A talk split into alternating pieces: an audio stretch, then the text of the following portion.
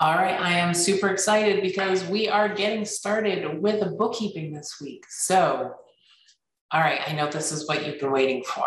So, welcome to Module 3. Um, this week, we're going to talk all about bookkeeping, um, what bookkeeping is. We're going to get you into the software. We're going to have you, before you uh, get into the software, um, we're going to talk about what bookkeeping is we're going to set you up with a Gmail account just for your business if you don't already have one.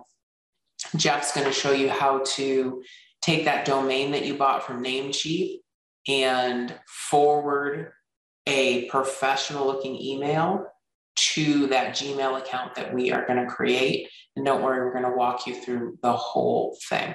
Okay. So um, let's let's get started. Um, in the next video, we're going to talk about what is bookkeeping.